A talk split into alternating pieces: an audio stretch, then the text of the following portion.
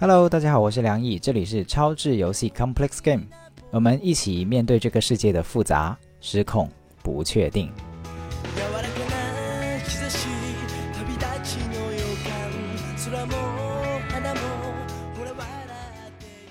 今天我想讲一个放了很久的话题，那就是内卷。我想内卷这个话题非常重要，因为它已经成为我们时代的其中一个代名词了。几乎我们每天在互联网上面都会看到几次这个词，或者是自己也会使用这个词。所以这期节目我想讲的内卷，并不是要去解释内卷到底是什么，因为大家现在都知道内卷是什么了。我想谈的一个角度是，或许我们总在说内卷的时候，就好像在说一个站在我们对面的东西，比如说我们觉得我们被迫进入了一个内卷的系统。或者是被迫要面对一个越来越卷的社会，可是同时，其实我发现有另外的一部分可能被我们忽略的，也可能同样重要的，就是我们自己也是这个内卷系统的一部分。而如果没有我们每一个普通人的配合的话，这个社会是卷不起来的。如果说内卷需要有一把刀去让这个内卷不断的发生，那么我们每个人的手上都有这把内卷的刀。所以这期节目其实我是想去跟大家分享，或许我们得发现自己手上内卷的那把刀，放下那把刀，然后才能给这个越来越卷的社会做出自己的贡献。但其实很有趣的是，我发现这其实不是一个社会责任的问题，而是当你能发现自己手上这把内卷的刀，或许你会活得更轻松。就是这也是一个自我觉察跟自我解放的过程。当然。在这期节目里面，可能我没有办法去找出所有的刀，啊，因为这个刀的款式还挺多的。我可能只是举例，也不一定每个人都有，所以你也不一定需要觉得我在指责你。嗯，事实上，更多的我是在反思我自己。那首先，我第一个发现很有意思的，可能自己手上握着的内卷的刀，就是枪打出头鸟。那我想从一个真人真事开始讲起这一点。就是前段时间我在网上看到一个女孩子，她选择不去高考，然后选择用另外的一种方式去开始自己的职业生涯。就是她能读高中，她的成绩读高中完全没有问题，但是最后她选择离开学校，呃，去读她喜欢的服装设计，然后一路的怎么样自己在。很早就成为了一个社会人哈，然后在这个成为社会人的过程中，其实还蛮多挫折的，因为很不容易。可能十几岁就要开始接触很多自己创业、自己做生意，然后在理想跟现实之间有很多的挣扎跟平衡，但同时又不停的去尝试得到家人的支持。他的家人也很支持他，他的父母是很开明的父母。然后当他们知道了自己的孩子有这个意志。也有这个决心要去做的时候，就会去支持他。但同时，这个故事里面也呈现了一个十几岁的孩子，他无可避免的会有很多的幼稚的部分，或是想得太简单的部分。也就是说，这不是一个完美的所谓叫天才的故事，然后一个逐梦的美好的乐观的故事。它也呈现了很多的不容易，呈现了很多的挫败，甚至呈现了很多的功亏一篑。我关注的事情是。当这个故事被报道了以后，因为它发在澎湃新闻里面有报道，然后发完了以后，我观察那个评论区，我就会观察到，虽然有一些人是抱着支持的欣赏的眼光去回复的啊，就觉得说啊你要加油啊这样子，但还是有大量的，甚至是在头几个评论里面就有一些非常尖酸刻薄的语言。然后其中有一个我觉得特别有代表性，他的回复是这样说的，就是说你虽然做的对，但是你不应该到处去说你自己家庭条件好，你不要把别人带沟里去。我们想一想，这个回复是怎么来的？就是从逻辑上来讲还蛮奇怪的，就是他一方面觉得这个事情是对的，他哪怕已经挑不出毛病了，但是他仅仅因为这个女孩子的故事。很特别，跟他想，或者说至少跟他所想象的穷人家的孩子或者普通的孩子要经历的道路的不一样，他就说你对，但是你不应该到处说，你不要把别人带沟里去。我在想，这个就是我刚才所说的，每个人手上都可能握着一把内卷的刀，其中一把就叫枪打出头鸟。我们在想，这个人为什么要回这句话呢？就是这个网友哈，我不知道他是谁哈，我也不认识他，这个也不是我。他为什么要说这样的一句话？他可能觉得自己在仗义直言哦。而我们可以想一下，就是他在替什么东西说话？他是在替他自己说话吗？还是在替他的孩子说话吗？或许是哦，也或许有，就是他自己刚好有一个这样的孩子。然后他非常担心自己的孩子听了这样的报道以后，然后就改换门道或者改换路径，要给他自己的生活带来很大的困扰。他承受不了自己的孩子做这样的剧烈的变化，去选择一个很独特的道路，他自己支持不了，所以他自己支持不了呢，就要去否定别人的道路。如果是这样的话，我就觉得还好，甚至我都觉得还好，因为这个至少是跟自己有关系的，就是你是从自己的需要出发，从自己的恐惧。出发去做的一个评断，但是更可怕或者是更有可能性的，可能是他也说不出来自己为什么要行侠仗这个义，仅仅是因为对方跟传统不一样，跟他所想象的所谓叫大多数人应该走的路不一样，所以就去回这样的一句话去踩对方。我在我看来，这是一个踩的动作。就是没有办法表现出欣赏，并且明显的表现出批判。那我们说，这不就是传说中的枪打出头鸟吗？就仅仅因为对方是个出头鸟，他也不问这个出头鸟做的事情是好还是不好，甚至他自己都判断出来了，他做的事情是好的，他做的事情是对的，但是他依然要打这个出头鸟。那可能有的人会说：“哎呀，我不会那么狭隘的啦，现在不都提倡多元、自由、包容的文化吗？”啊，每个人活自己就好了嘛，我也不会去这样子去打击别人的，啊，我不会去做那个打出头鸟的那个那把枪的，哈，是真的是这样吗？因为我们细细的如果咀嚼一下刚才做这个评论的人，你会发现，就像我刚才分析的那样，他是有一个假设或者说有一个内在的特点的，就是他不是在问这个事情对我有什么影响。这个事情对我来说，对我自己的生活，对我自己的人生有没有恶劣的影响，或是损害了我？他是在问这个事情对于大众来说有没有影响？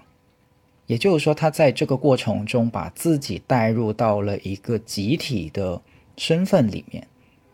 说的直白一点，就是他把自己带入了一个国家领导人的角色，然后。用一个国家领导人的集体利益考虑的角色，去对这个事情进行回复跟反应，而这是一个非常巨大的诱惑，就是当我们去看一件事情的时候，只考虑集体，但不考虑自己。当我说到这里的时候，可能会有人说：“哎，等一下，这不是好事吗？不经常说不要做一个自私的人，要考虑集体，考虑大家吗？”对，这个恰恰就是。我刚才说，可能每个人手上都有一把内卷的刀，但是你自己不一定意识得到。这把内卷的刀，刚才说的枪打出头鸟这一把，它的内核恰恰就是太过于为集体去考虑，而不从自己出发去考虑问题。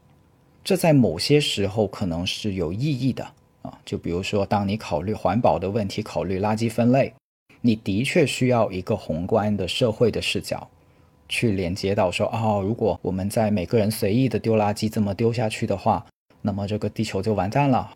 那个时候我们是需要很多的集体意识的。但是在刚才说的这种个人选择前途道路的地方，如果我们用集体意识的话，那就会变成一种枪打出头鸟的行为，或者说一种找别人不对的这样的一个过程，变成限制别人、卷别人。主动的去卷别人这样的一个过程，而如果你细细去咀嚼的话，你会发现这不是一种道德缺陷，甚至恰恰相反，它就是道德本身啊！不然有一个名词叫做道德卫士，对吧？道德卫士就是去捍卫一些被认为是道德的东西啊，区分什么是道德，什么是不道德啊。高考就是道德，不高考就是不道德啊。结婚就是道德，不结婚就是不道德。男跟女结婚，或者男人跟女人谈恋爱就是道德啊，不是这个组合那就是不道德。那对于不道德的东西，就会自动的有社会成员跳出来去捍卫啊，这个自动跳出来去捍卫的人就叫道德卫士，对吧？这不就是枪打出头鸟的其中一个很重要的基本的发生方式跟它的内在结构吗？那我想再进一步多说一点的是，为什么有社会成员会自动的去做这个道德卫士？而如果细细咀嚼的话，这两这里面是有一些内心的回报的，或者说从心理机制上来讲，它是有一些激励的收益的部分的啊。如果我们从一个经济学的角度来讲哈，我们假设一个行为它的发生，它总会给一个人一些心理收益。那么，只有当这个心理收益存在的时候，其实才会驱动人去做，或者是长期的形成习惯性的去做某个行为。哈，那他的心理收益是什么呢？如果我们去追问，我们会发现，就像刚才说的，当一个人去枪打出头鸟，去评判别人离经叛道，去评判别人不按这个社会的规则去生活的时候，他自动的就进入了一个更大的主体里面。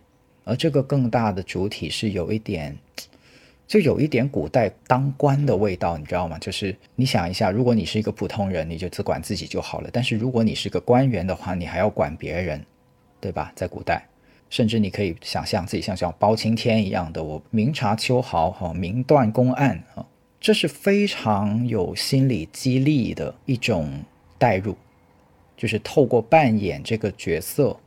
他获得了一种自我认同，就是我不是个普通人哦，我现在是代表大家的哦，我现在是有权利的哦，我现在是有这个权利去对你进行这个审判，道德上的审判。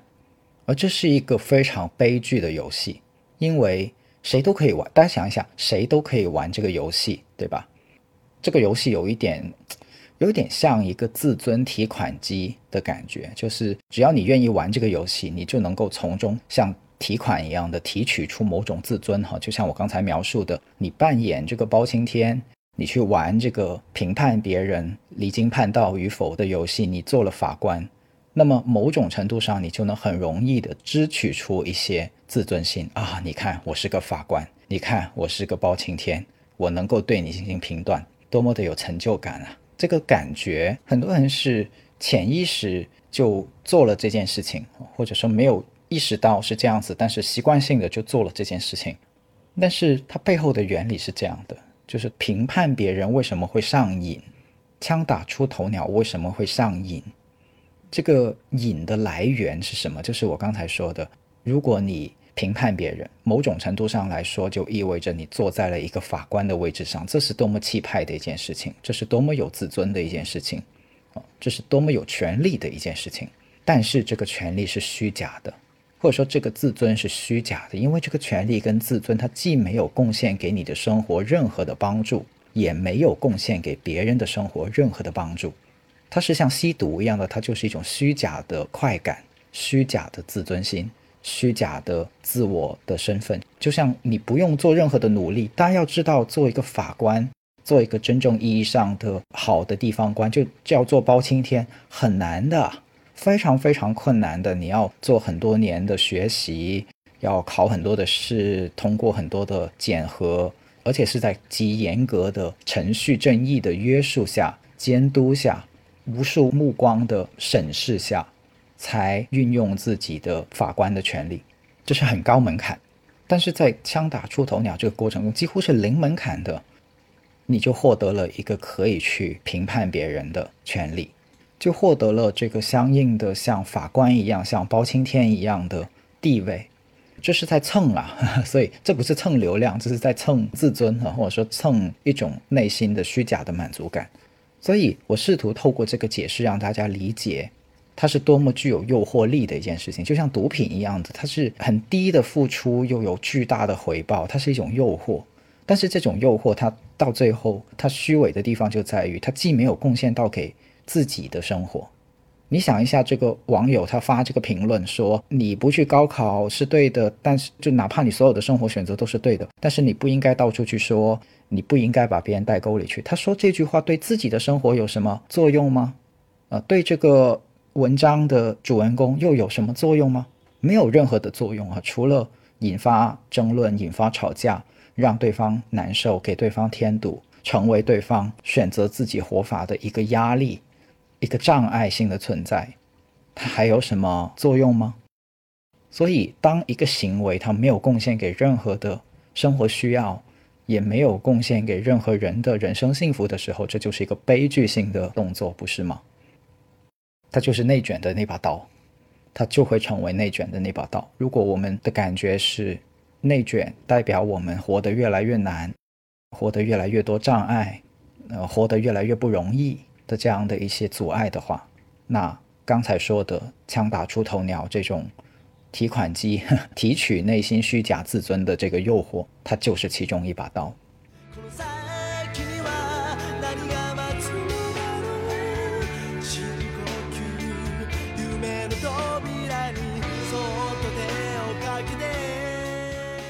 那与之相似的，我发现第二把刀，它可能隐藏的更深。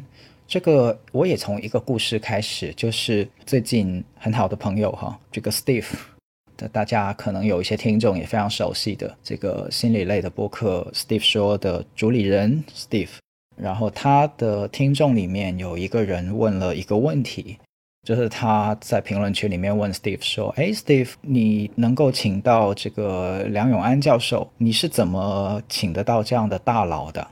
他用了“大佬”这个词，然后 Steve 呢就调侃着回了一句说：“因为我也是大佬啊。”这就很有意思啊。后来甚至演变成一个梗啊，就是很多 Steve 身边的人见到 Steve 就去调侃说：“啊，现在 Steve 你是大佬了哈。”或者 Steve 据说他在柔道馆里面遇到人哈，大家都叫他大佬，然后他自己还发朋友圈自嘲说大家都叫他大佬，然后现在怎么办啊？在线等级啊，非常非常可爱。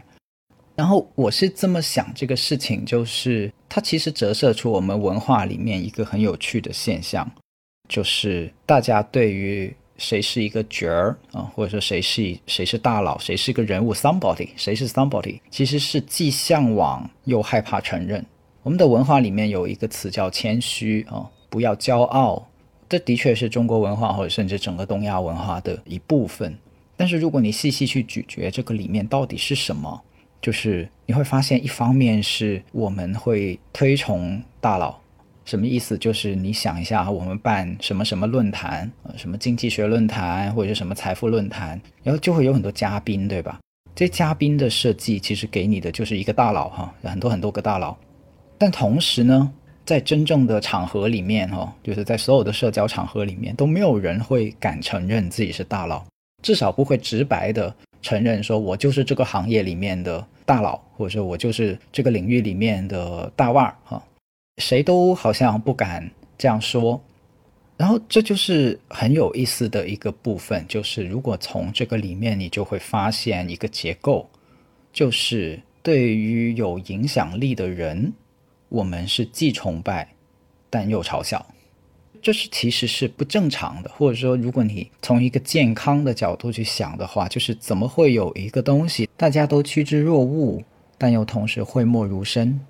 那这个讳莫如深的背后，其实是一种害怕。为什么会害怕做大佬？是因为其实我们内心深处都知道，也自己曾经尝试过。当听到谁谁谁是哪个领域的大佬的时候，我们就心里面产生出一种敌意，甚至严重的可能会产生出某种仇恨，就仿佛有一个声音在脑海里面潜意识的就蹦出来啊，类似于这个刀在手，杀大佬。但凡是大佬都该死，但凡是大佬都是大反派啊！就正因为我们知道这个社会里面对待大佬是有这样的一些潜在的握在手上的刀，所以太危险了，所以没有人敢承认自己是大佬。再往深处想一点，就是为什么要去打大佬呢？大佬又不是地鼠，对吧？拿个锤子就每天去敲打大佬。但是这在公益的，就是因为我也在公益行业里面观察过一段时间，跟工作过一段时间，公益的领域里面是曾经流行过这种批判大佬的的文化的，而且非常的堂而皇之、名正言顺的说，我们就是要批判大佬啊，我们就是要把谁是大佬给找出来，然后反思这种大佬文化等等等等等等这样的说法，它得到非常大的社会认同，或者说得到非常多人的支持。它背后有一个我觉得很重要的假设，就是它假设了大佬拥有权利，并且不正当的在运用权利，就是你具有一定的社会影响力，但你并没有恰当的去运用你的社会影响力，以及因为你是大佬，所以别人就成了小佬 或者说小角色。所以这里有一个不平等的关系，就是大佬是会天然的垄断更多的资源的，或者说大佬会天然的获得更多的优待，然后其他的小角色呢就会没有那么容易的生存，没有那么容易的去获得自己的资源跟话语，这个是背后的假设。可是如果我我在想的事情是，我们可以去把这些批判大佬背后的。这些道理给讲出来，然后再去细细的问是不是，然后再去问那又可以怎么办，以及怎么改变，而不是把后面这些都全部忽略了，然后变成了一个对大佬的批判，这是非常不一样的。就是你讲得出个所以然来，然后。这在非暴力沟通里面，我们把它叫做连接哈，就是刚才我说的所有的过程，其实我都有一个习惯，我们把它叫做连接。连接就是你的愤怒也好，你的批判也好，到底它落脚在对生命的什么影响上？如果你能讲得出个所以然来，那么某种程度上来说，你就会能够转化那种敌意哈。就是那把刀就会慢慢的放下来，然后它变成一个正向的力量，去推动一些真正积极的社会改善。因为刚才的那个故事，就是公益界里面曾经流行过批判大佬、打大佬这样的一个文化的那个始作俑者，哈，呃，我就不点名了。他最后自己是一个身败名裂的结果，啊，就是最后就被发现他自己的行为本身就是非常多的这种仗着自己的地位跟权力，啊，去压迫别人，啊。甚至是侵犯别人，我就不点名了。但是这个故事，如果是你是来自于公益界的，大概从二零一零年开始的，你是知道这个故事的哈。这就很吊诡哈，就是有点像屠龙的勇士最后自己成了龙哈，非常讽刺、非常反讽的一个故事。但是这个里面折射出来的是什么？折射出来的是，如果我们要去反思影响力的方式，没有问题，就是。如果我们去嘲笑大佬，如果我们去批判大佬，是指向背后有一个对权力结构的反思，我觉得这个一点问题都没有。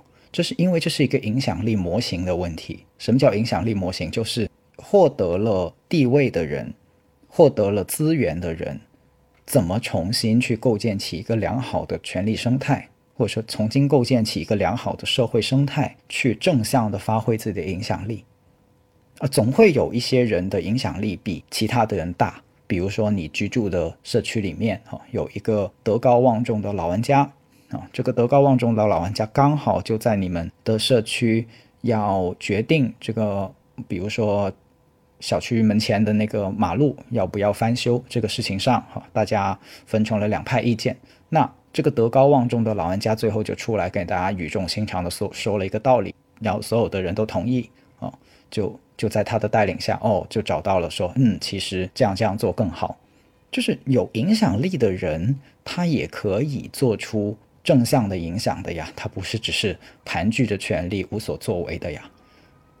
所以，我们如果说嘲笑大佬背后是在讲影响力的问题的话，那其实我们要问的事情是，有影响力的人有没有在很好的运用、正确的去运用他的影响力？如果他有，那么。把他称之为大佬，并且支持这个大佬，有什么不对吗？让这些大佬更好的去发挥自己的影响力，影响更多的人，有什么不对吗？你也自己可以成为，因为每个人都有机会成为这样的大佬，去运用自己的影响力，不是凌驾别人，而是跟别人做伙伴，因为大家都是社会成员。而为什么我想讲这一点，并且讲得这么远，是因为这个故事可能已经发生了无数次在人类的历史上，啊，就是所有的那些古代或者近现代的战争的故事，那些权力斗争的故事，那些政治的故事，其实本质都是我们刚才说的这个故事：把一个人捧起来，然后又把他干掉，把他。但是这个过程中付出的是生命啊，这个付过程中付出的是无数人的幸福。你把大佬打倒了，你自己就幸福吗？你自己做大佬的时候，你被别人打倒了，会有更多的人幸福吗？这个故事不断的在循环，不断的在循环。可是你想一下，这样的社会不就很卷吗？很压抑吗？啊，每个人都一定要装着自己是草根，装着自己是小人物，装着自己一文不值，然后没有人敢往敢去往上走，没有人敢去承认自己在往上走，这不就很卷吗？这个社会，而这是会带来很严重的问题的，就是一个社会里面没有了有足够影响力的人，也没有了有健康的能给大家带来影响的人。那剩下的是什么呢？我认为这也是一种内卷，就是一种恶性循环的内卷。那打破这个内卷的方式，去是去看到，如果我们内心有天然的对大佬有一种抵触，甚至是厌恶，甚至是仇恨，我们怎么去转化它？它的背后到底是什么？就是刚才我说的这些，我们怎么样让大佬发挥自己的影响力，鼓励他去正向的发挥自己的影响力？或者让大佬真正的意义上是一种正向的影响力的代表，而不是成为阶层区隔的标签。否则的话，就会很悲哀的，就是无数的人为了竞争得到大佬这个头衔，然后拼了命的往上爬，这不就是内卷吗？这就是卷啊，就开始卷了嘛。所以好像我们跑了很远，但是我们在这里，你会重新的看到这个内卷的刀，每个人手上拿着内卷的那把刀是什么，以及我们怎么把它放下来。我们把它放下来，并不是说啊，我就不去竞争了，我就不去追逐了。不是，我们是要看到我们因什么而竞争，因什么而追逐，成为一个大佬，以及你知道自己成为大佬以后要做什么。所以到最后，并不是说我们不要跑，不要停下所有奔跑的脚步，不是的。啊，你想一下，如果你是个很专业的心理咨询师，你是个很专业的法官。比如像罗翔 是个很出名的法律人，你要达到罗翔的水平，你要多少年的修炼，技术上的修炼，心境上的修炼，你的确是要奔跑的呀，你的确是要往前跑的呀。可是同时，我们怎么样不在跑的过程中变成了冲着要变成一个大佬去跑，而不是冲着自己的专业、自己的信仰、自己的生活方式去跑？这个就是内卷与否的一个基本的区别，并不是你跑不跑，而是。你在为什么而跑？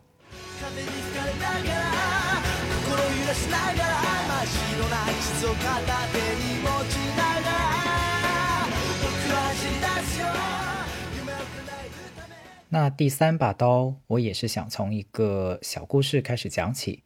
其实它是源于我们最近一篇挺火爆的文章。这篇文章的名字叫做“说出来你可能不信，阿里被腾讯打了个四十三比五”。啊，他是差评这个大号最近发的一篇文章，他讲的就是这些互联网大厂的员工们组织了一场 Dota 二的开黑比赛啊，就是在这些互联网的员工里面去办这个游戏比赛。是这么一篇文章，然后其中一场比赛里面，阿里跟腾讯这两个公司之间的战队的战绩就打成了四十三比五。因为我不打游戏哈，所以我也不太懂这个四十三比五到底是什么状况。那基本上就是相当于足球比赛十比零哈，或者说呃这个篮球比赛一百比五十啊，就是一个完虐的状态哈，就是碾压的碾压式的胜利的状态。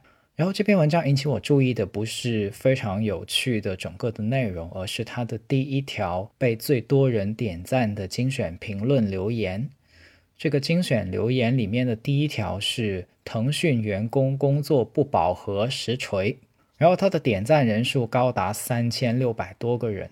排第二的那一条点赞多的人，就是那条评论排第二的那条评论只有一千四百多，也就是说。这首评论点赞的人数比第二条多出了一倍还有多，这就很有意思了哈。就是说，这个比赛谁赢了，大家最大的反应、最主流的这个评论，竟然是你打游戏赢了，就等于证明你工作不饱和，就好像在说你还有余力可以被压榨，你还有时间可以继续加班，你应该继续加班哈。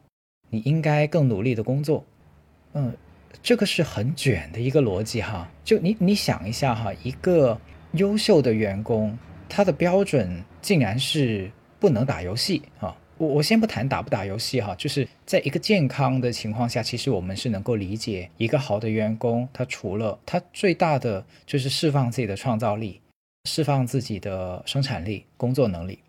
但与此同时，他也是个人啊，他不需要照顾家庭的吗？他不需要养育孩子的吗？他不需要陪伴自己的另一半的吗？他不需要陪伴家人的吗？他不需要留时间给自己打游戏的吗？那在这些都有充分的平衡以后，是不是他的工作状态其实也才是一个更为健康的工作状态？但仿佛大家好像都不懂这些，或者说都不不认同这些，就站到了就就我相信哈，这点赞的三千六百多个人。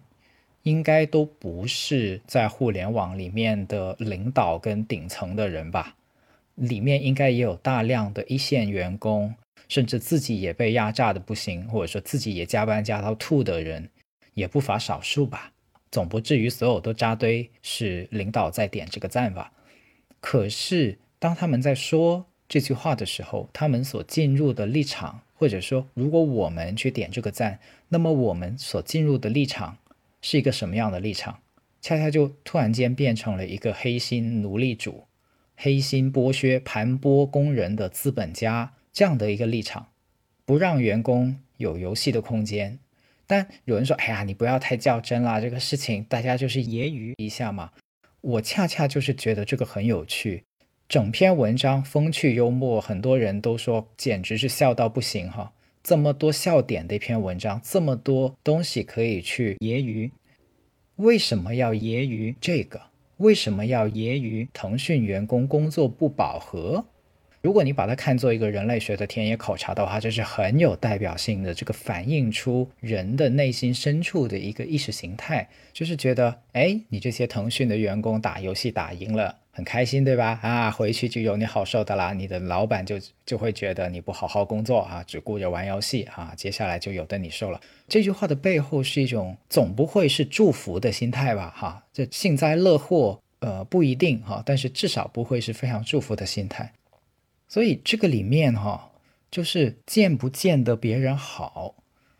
那退一万步来讲，人家打游戏，哪怕是不务正业。那也是人家公司的事情，对吧？他自己内部没有这个考核制度吗？没有考勤制度吗？没有绩效考核的一整套东西吗？一个公司是有自己的去考核自己员工的一套方法的嘛？那都用不着外人操心，对吧？那可是呢，这个观众或者是读者就忙着替腾讯去操这个心，那我只能理解为大家这么喜欢去操这个心，是因为背后有一种想法。这种想法还挺主流的，就是见不得别人好，在内心深处是因为这个原因，所以把这个评论当成是第一个评论。当然，不是所有的文章里面都有这样的一些一些评论，但是我觉得还挺有代表性的。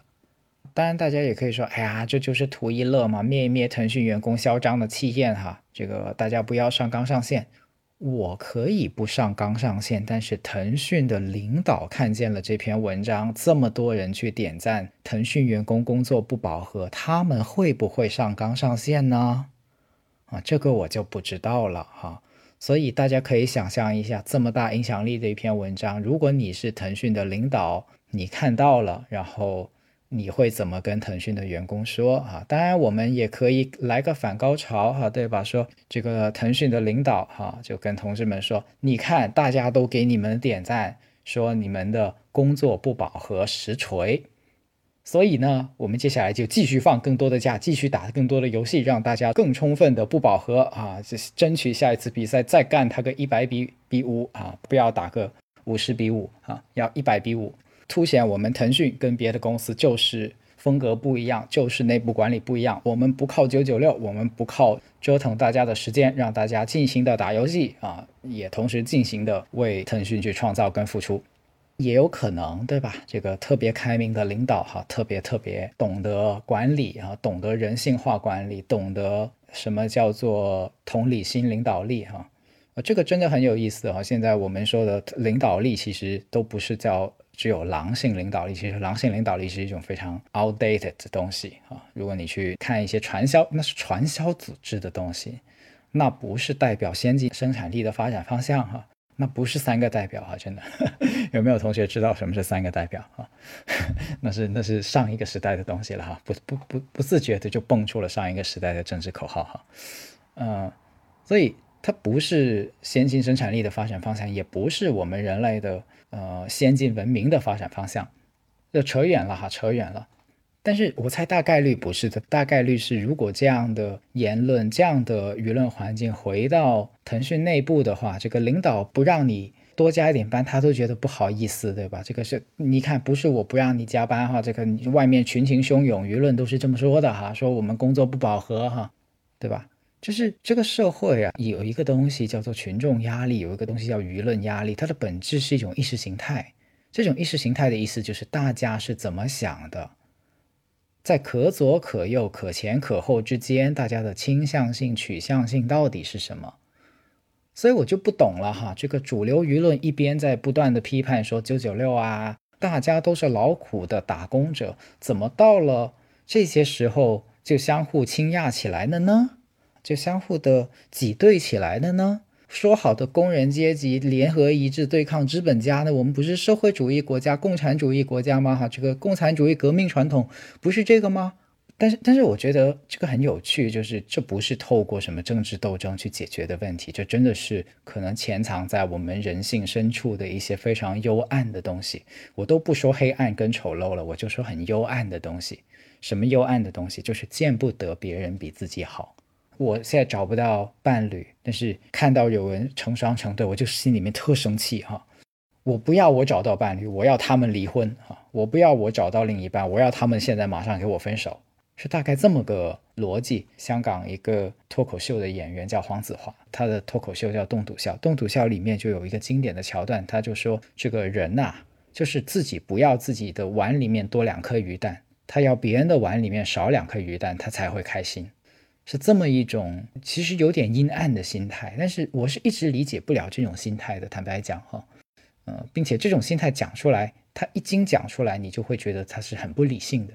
但是事实上是在我们的生活里面，在这些幽微的地方、哈角落的地方，他就有很多这样的心理。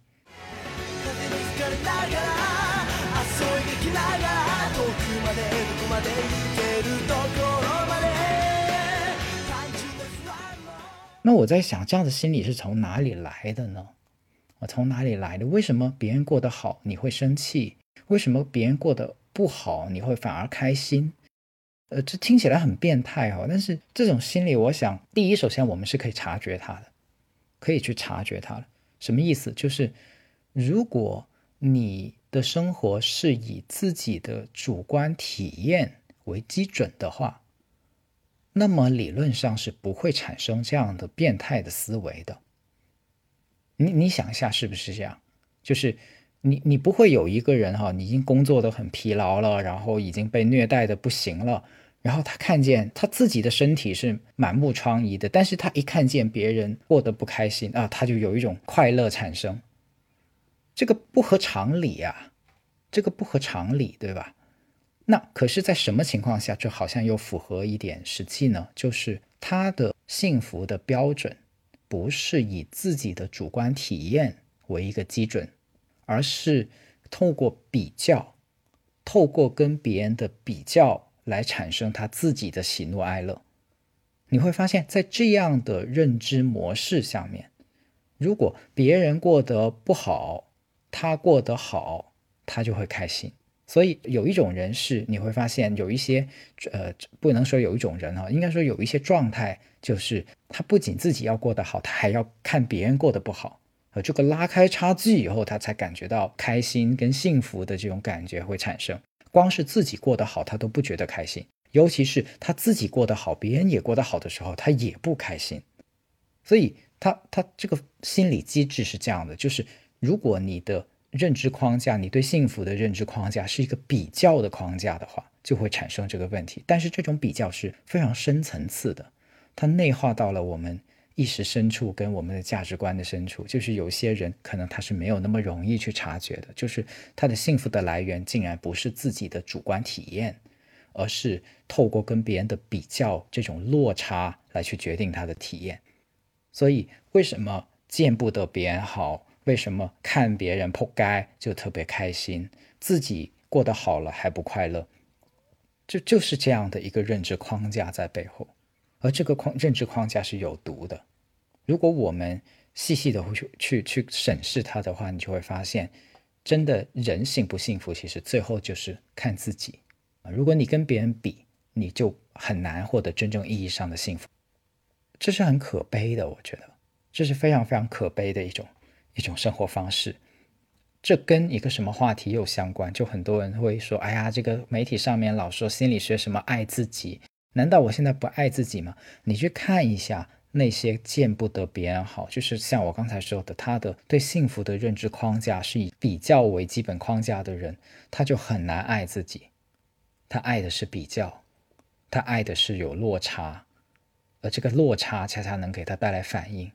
所以，别人过得好的时候，他会不高兴，当别人破街的时候，他会有一种变态的快感，在这个时候他是没有爱自己的。所以，当一个不爱自己的人，如果没有察觉到这一点，那么他就会陷入到这样的一种喜怒哀乐里面。我觉得他这种喜怒哀乐还挺变态的。所以这是很幽微的一种东西，我们可以去觉察。但是这是一把刀，就是有人说：“哎，那这么变态的东西，它是怎么存在下来的呢？为什么人会有这一个部分呢？它是它是上帝或者是谁给我们加施加的一个东西吗？我是这样看的，就是它是社会性的一部分，就是比较这个特性啊，它是一种社会性。”人类的社会里面为什么充满比较？是因为人与人之间互相比较了以后呢，这个社会就会趋向于稳定。所以它是一种社会的特性。来，你想一下，是不是这样？就是人透过比较的过程，其实是在对比自己跟别人一不一样。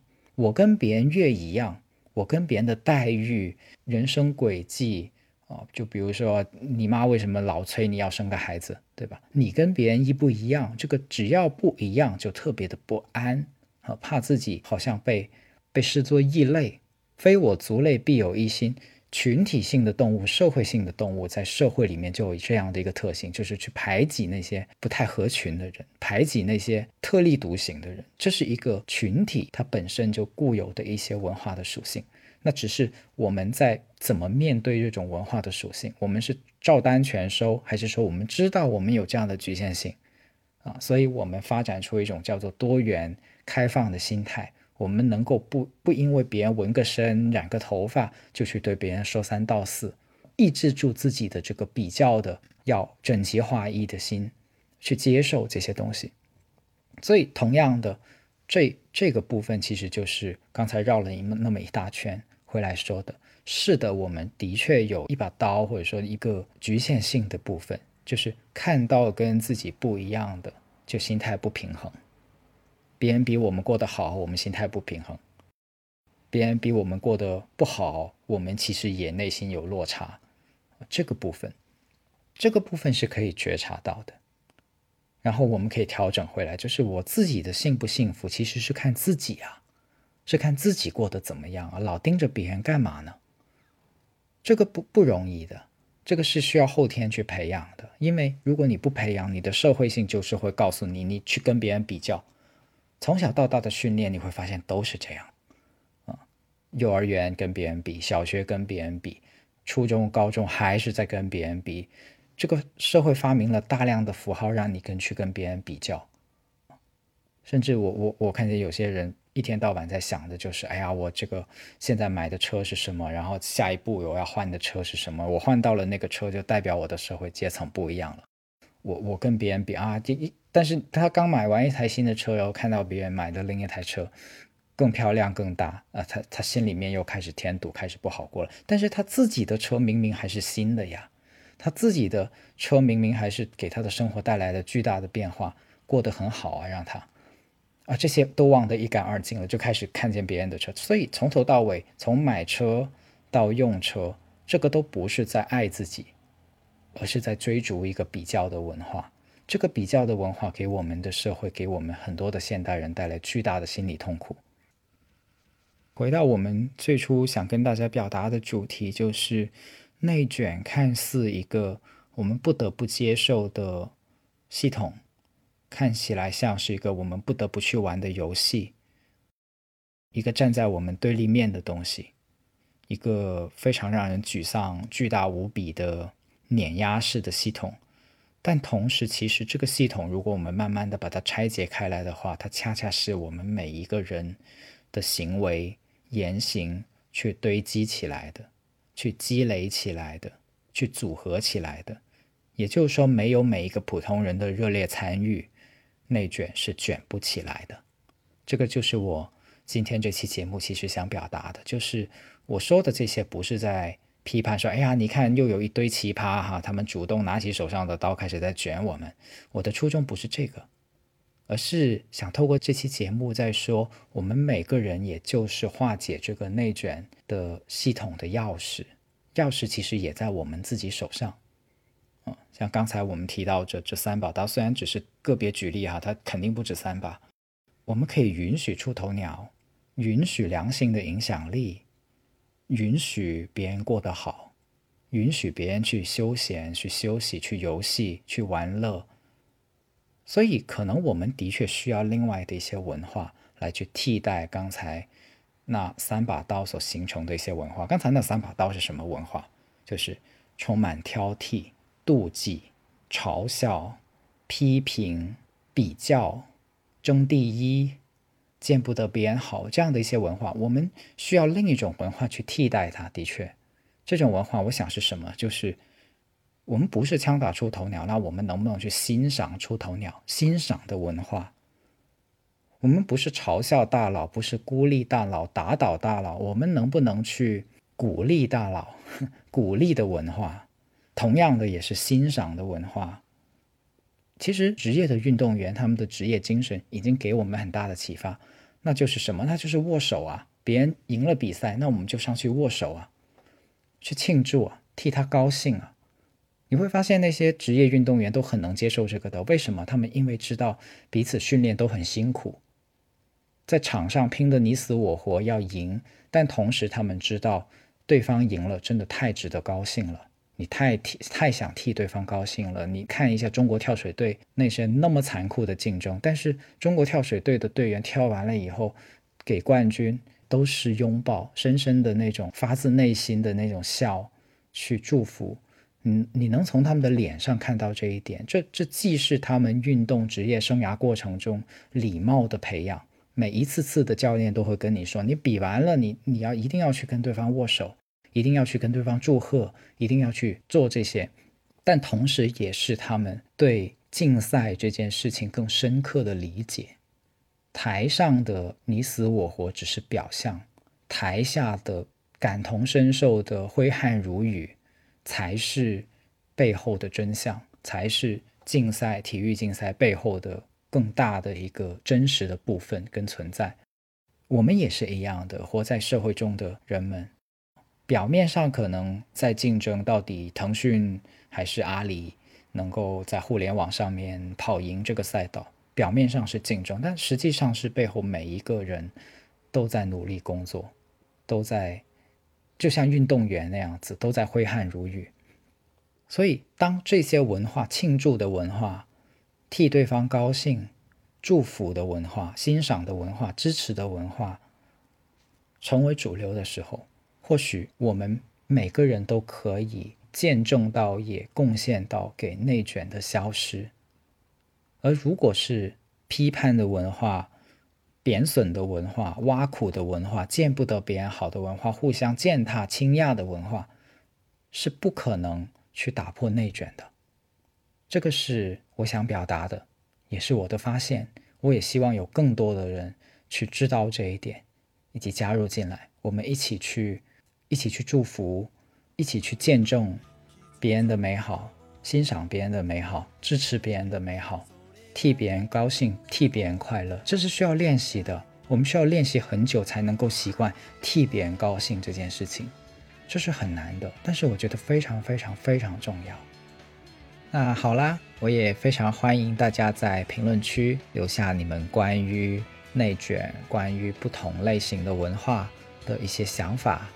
我非常想听到你们对这个话题的一些见解跟声音，然后我们也有听友群，我们在 show note 最后留了一个加入听友群的方式，我也欢迎所有的听友在听友群里面做进一步的互动，或者是有相互的支持跟陪伴。同样的，其实我们的听友群也是希望发展出这样的一种替对方高兴、庆祝这样的一些文化、欣赏的文化，它就是这样的一个存在。呃，我们不只是说，而是也是在听友群里面去跟大家一起玩这个超值游戏。那好啦，这就是这一期的节目，我是梁毅，我们下期再见，拜拜。